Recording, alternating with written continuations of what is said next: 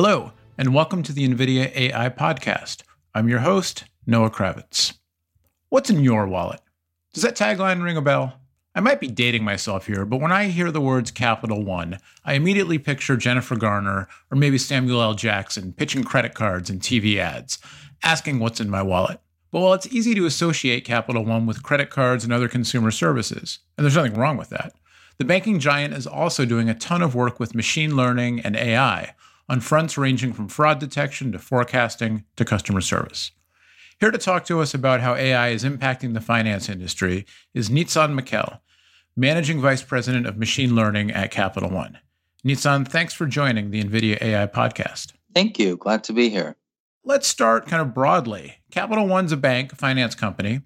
Why does a bank need AI and machine learning? What are you doing kind of day to day and more broadly at Capital One? And how are AI and machine learning playing an important role in your work? Yeah, that's a good question. It's funny, right, to think of a bank doing AI and machine learning. I admit Capital One is the first bank I'm working at. I came from uh, healthcare and did machine learning there for a long time. So my first thought when Capital One approached me was, well, it makes sense. They'll use machine learning to predict uh, lending decisions and other financial forecasting, and that would be about it. So I wasn't terribly enthusiastic, only because it seemed pretty specific and pretty myopic. But what really turned me on onto the opportunity and what gets me excited uh, every day now is the fact that we use AI and machine learning pretty much in every facet of our business. Maybe customer facing applications like fraud monitoring, uh, automation of internal processes like our call center operations, and there's a ton of work we're doing there. Uh, customer experience, digital marketing, basically anything you could think of, even mm-hmm. uh, image processing and computer vision. It all comes to play uh, in our application of machine learning. So, can you give us an example without, uh, you know, without disclosing any trade secrets, so to speak, but an example of uh, one of these applications in a in a concrete use? Sure. So, a big focus we have is leading the next era of banking through breakthrough digital experiences, and we want those experiences to operate in real time. And in order to do that, you really have to have them be powered by machine learning. Mm-hmm. There's no way of, of making that happen otherwise. So, from a customer standpoint, we're leveraging machine learning to help customers become more financially empowered. Uh, we want them to be able to make predictions about upcoming bills, detect irregular expenses that may reflect something that isn't consistent with what they would normally want to do, or that's even a signal of fraud, uh, better manage their spending, and of course enhance their digital experience and their satisfaction with us as as a consumer.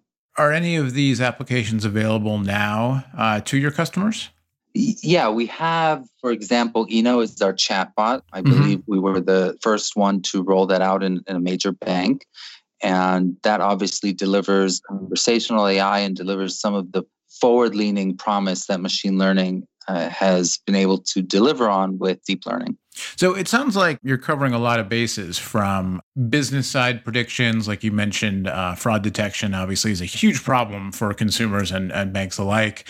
Uh, lending decisions, those sorts of things, and then getting more into the customer experience. So you're covering kind of a lot of ground. How does the work that you're doing at the company kind of speak more broadly to you know current trends in the fields of AI and machine learning? Yes. So if I think about fraud as an example, that is what we do is really at the center in terms of the pattern we use. Um, a lot of the applications of machine learning and AI currently going on as cybersecurity has really had to intensify, as anti money laundering efforts have had to intensify. Anomaly detection from a systems perspective has really uh, kicked up in the last couple of years uh, industry wide. I would say that banking is rapidly catching up with some of the technology giants in terms of how we apply machine learning in fraud related areas. More broadly speaking, I think that some of the trends we're observing in terms of GPU use, in terms of taking deep learning from what was relatively niche a couple of years ago to pretty much mainstream across the board. We started out with deep learning only in our voice processing space and have now expanded far beyond that. Really, we're following uh, the overall methodological trends that are probably true for most industries, but figuring out the best way to create value with the uh, specific assets that we have. So, as you mentioned, there's been this, this rapid uptick in activity and, and interest in AI and deep learning across multiple industries. And, you know, as, as you said before getting into banking and finance, you came from the health industry. But we've had, you know, several guests on the show over the past few months who've really pointed to the past, oh, say 18 months to two years as being this really fertile period of, of kind of an accelerated growth pace in AI. And they've pointed to hardware advances as being, you know, one of, if not the key driver. And I'm just wondering, given especially that you've kind of spanned two, you know, really big industries and what you were just saying about uptick of use and interest in AI and deep learning in, in banking, have you seen the same recent growth? Uh, in AI broadly? And then would you also point to hardware and hardware advances as being a, a key driver? Or if not, you know, uh, what else have you seen? Absolutely. I think from my perspective, both in healthcare and financial services, what has been pushing in this direction for the past couple of years is really the need to deliver real time experiences. People are now pretty much accustomed to everything being in real time, and that's what they want to see. And the kind of distributed computing infrastructures that we had previously just couldn't cut it. So, if I think of our fraud prevention experience as an example, we currently are delivering real time fraud prevention uh, to our customers, starting all the way from interactive alerts so customers can feel protected when they're alerted to potential fraud they can easily report fraud transactions. They can lock their card in real time on the spot. They can continue spending on valid purchases, again, in real time, and receive verification when a new card is on the way. So we're leveraging structured but also massive unstructured data to detect when a transaction is potentially fraudulent.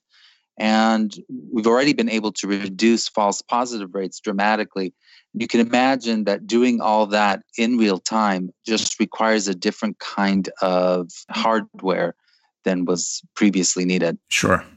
Apart from the day to day application, like you mentioned, the consumer experience and, and fraud protection, obviously, apart from these day to day applications of AI, are you doing any research in the field in Capital One? Yeah. So Obviously, there's not going to be a ton of innovation if there isn't a lot of research. There's probably a lot more research that ends up not going into straight production because there's learning that doesn't generate a product right away. No, of course. You're probably thinking of some of the investments that are farther out. And to that, we, we definitely have a number of investments going on. For example, we have the explainable AI effort at the forefront of where we're trying to innovate. You can imagine as a bank where fair lending is incredibly important to us, eliminating bias is incredibly important to us, uh, figuring out ways in which we can deliver machine learning in a way that is unconstrained by opacity, the way a lot of the deep learning, for example, approaches would traditionally be constrained, mm-hmm. something we're incredibly invested in. Our guest today is Nitzan Mekel. He is the managing vice president of machine learning at Capital One. Uh, and after spending a chunk of his career working with AI and deep learning and data in the health industry, he's made the shift over to banking services. So you've been with Capital One for roughly a year now. Is that about right? Yeah, that's about right. So if we go way back, how did you get into the field of AI and machine learning? Yeah, so I'm going to date myself the way you did. I started in this field before it was called machine learning or data science. At the time, it was just around the time of the Human Genome Project. Mm. And it was one of the early applications of high performance computing to massive data sets that were growing really rapidly. And there was this realization that the way we were doing things previously is just not going to cut it. And right. we had to develop new tools and new approaches uh, altogether. So that's how I got into it. I worked for quite some time in the genomic space and then moved on into medical technology because streaming data there is really literally a matter of life and death. And so some of the decisioning you can make with machine learning just can have such a huge impact. So you mentioned that you spent some time around the time of the Human Genome Project working in that space and with genomes. Were you involved in the Human Genome Project itself, or if not, what were you doing? And is there kind of a? It sounds like a fascinating area of research and obviously impact, but then also you know kind of with the growth of high performance computing. Is there a story? Is there kind of a, a 60 second version of what you were doing then and maybe some lessons learned? Sure again, dating myself, it's going to sound very primitive now. I wasn't on the Human Genome Project itself, we, but I was doing comparative genomics. That's where you're comparing long sequences of DNA between individuals. Uh, a lot of this has to do with disease detection and genetic mapping. And then even between species, which is some of the work I did uh, as well what you're trying to do is identify anomalous patterns as well as association patterns uh, between long stretches of DNA and some both marked and unmarked labels.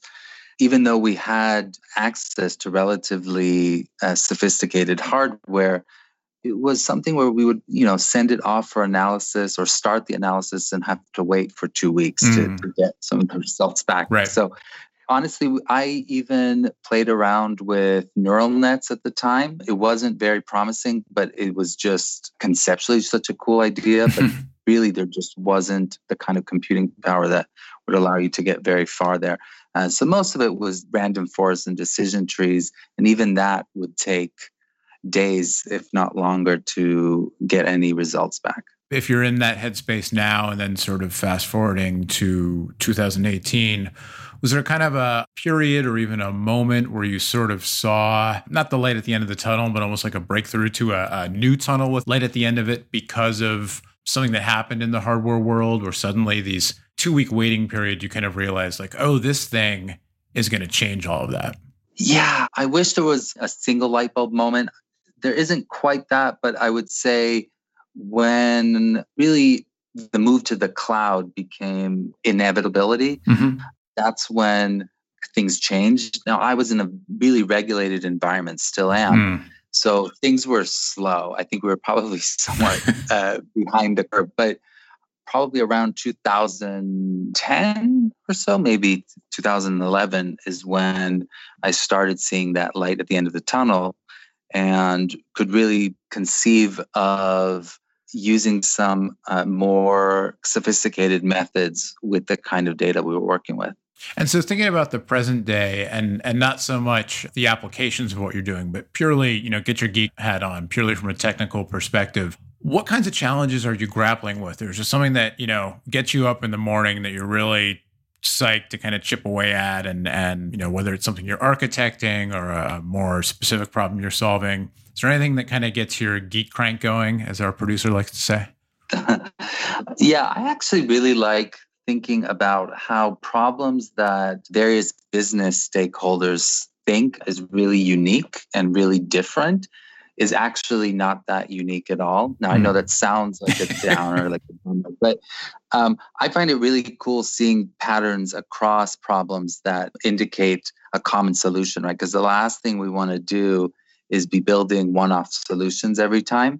And so looking at anomaly detection in the fraud space and then anomaly detection in the customer experience space and seeing that that pattern is the same and we can go after it in the same with the same solution is kind of is is what gets me up and gets me going. So taking from there and now looking ahead let's say the next 5 years what do you think some of the forward looking implications of your work or even sort of AI in the finance and financial service industry kind of more generally you know what might the implications be? Where do you think this is headed in the near term yeah, I think the jury is still out in many ways, but at its most basic form, what I think machine learning is doing now, it's collapsing away the distance between the companies and their consumers. So in our case, the bank and, and our customers. And with that distance going away, we're able to really understand the customer and react to what the customer needs in, in a very immediate way. And so, and course correct in a really hmm. immediate way as well. And so, what that means is the whole relationship between a customer and a bank changes because now we can be a real advocate for them in the most direct possible way. Um, while before, there was just this big gap, and a customer was, for lack of a better word, uh, was sort of a number. Sure. Now we can really understand their context and the machine learning aspects of that because i've heard that similar sentiment expressed by companies that you know do crm software or other platforms. From your perspective is it just that there's so many customers and so much data in the financial space that you really need that high performance machine learning to be able to make sense of it? Or how does the ml play into getting closer to the customer? Yeah no i would say it, it has much more to do with instrumentation. So, actually being able to see what the customer is needing in a much more ongoing basis. But then it's be also being able to build machine learning models that take that full account of the customer's history with us so we get to know them better and better over time. As some of your listeners will know, for example, building a large scale production grade time series anomaly detection platform is really hard. Yeah. Um, computationally, it's incredibly intensive, but it also scales really unfavorably. Like the longer the history of a customer or any data set, that the longer the sequence, the harder that problem gets.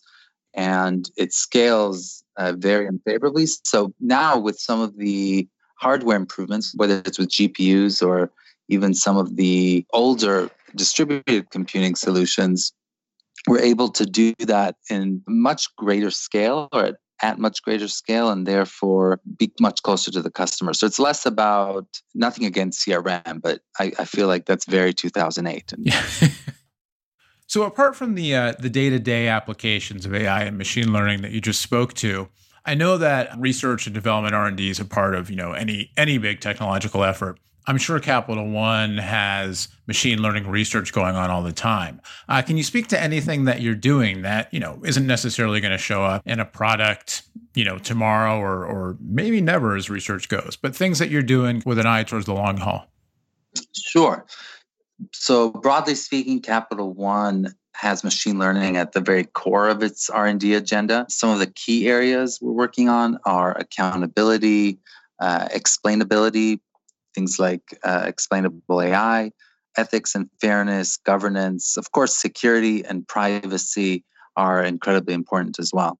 We partner with some of the top universities to further these research areas in critical elements of our business and also in some of the machine learning theory that would help advance our ability to interact with regulators and explain what our agenda is. I can go into a little bit more on the explainability and fairness if if you think that would be interesting to your listeners. I actually was going to ask. I didn't want to trip over my own tongue and ask you to explain AI explainability, but yeah, that would be great.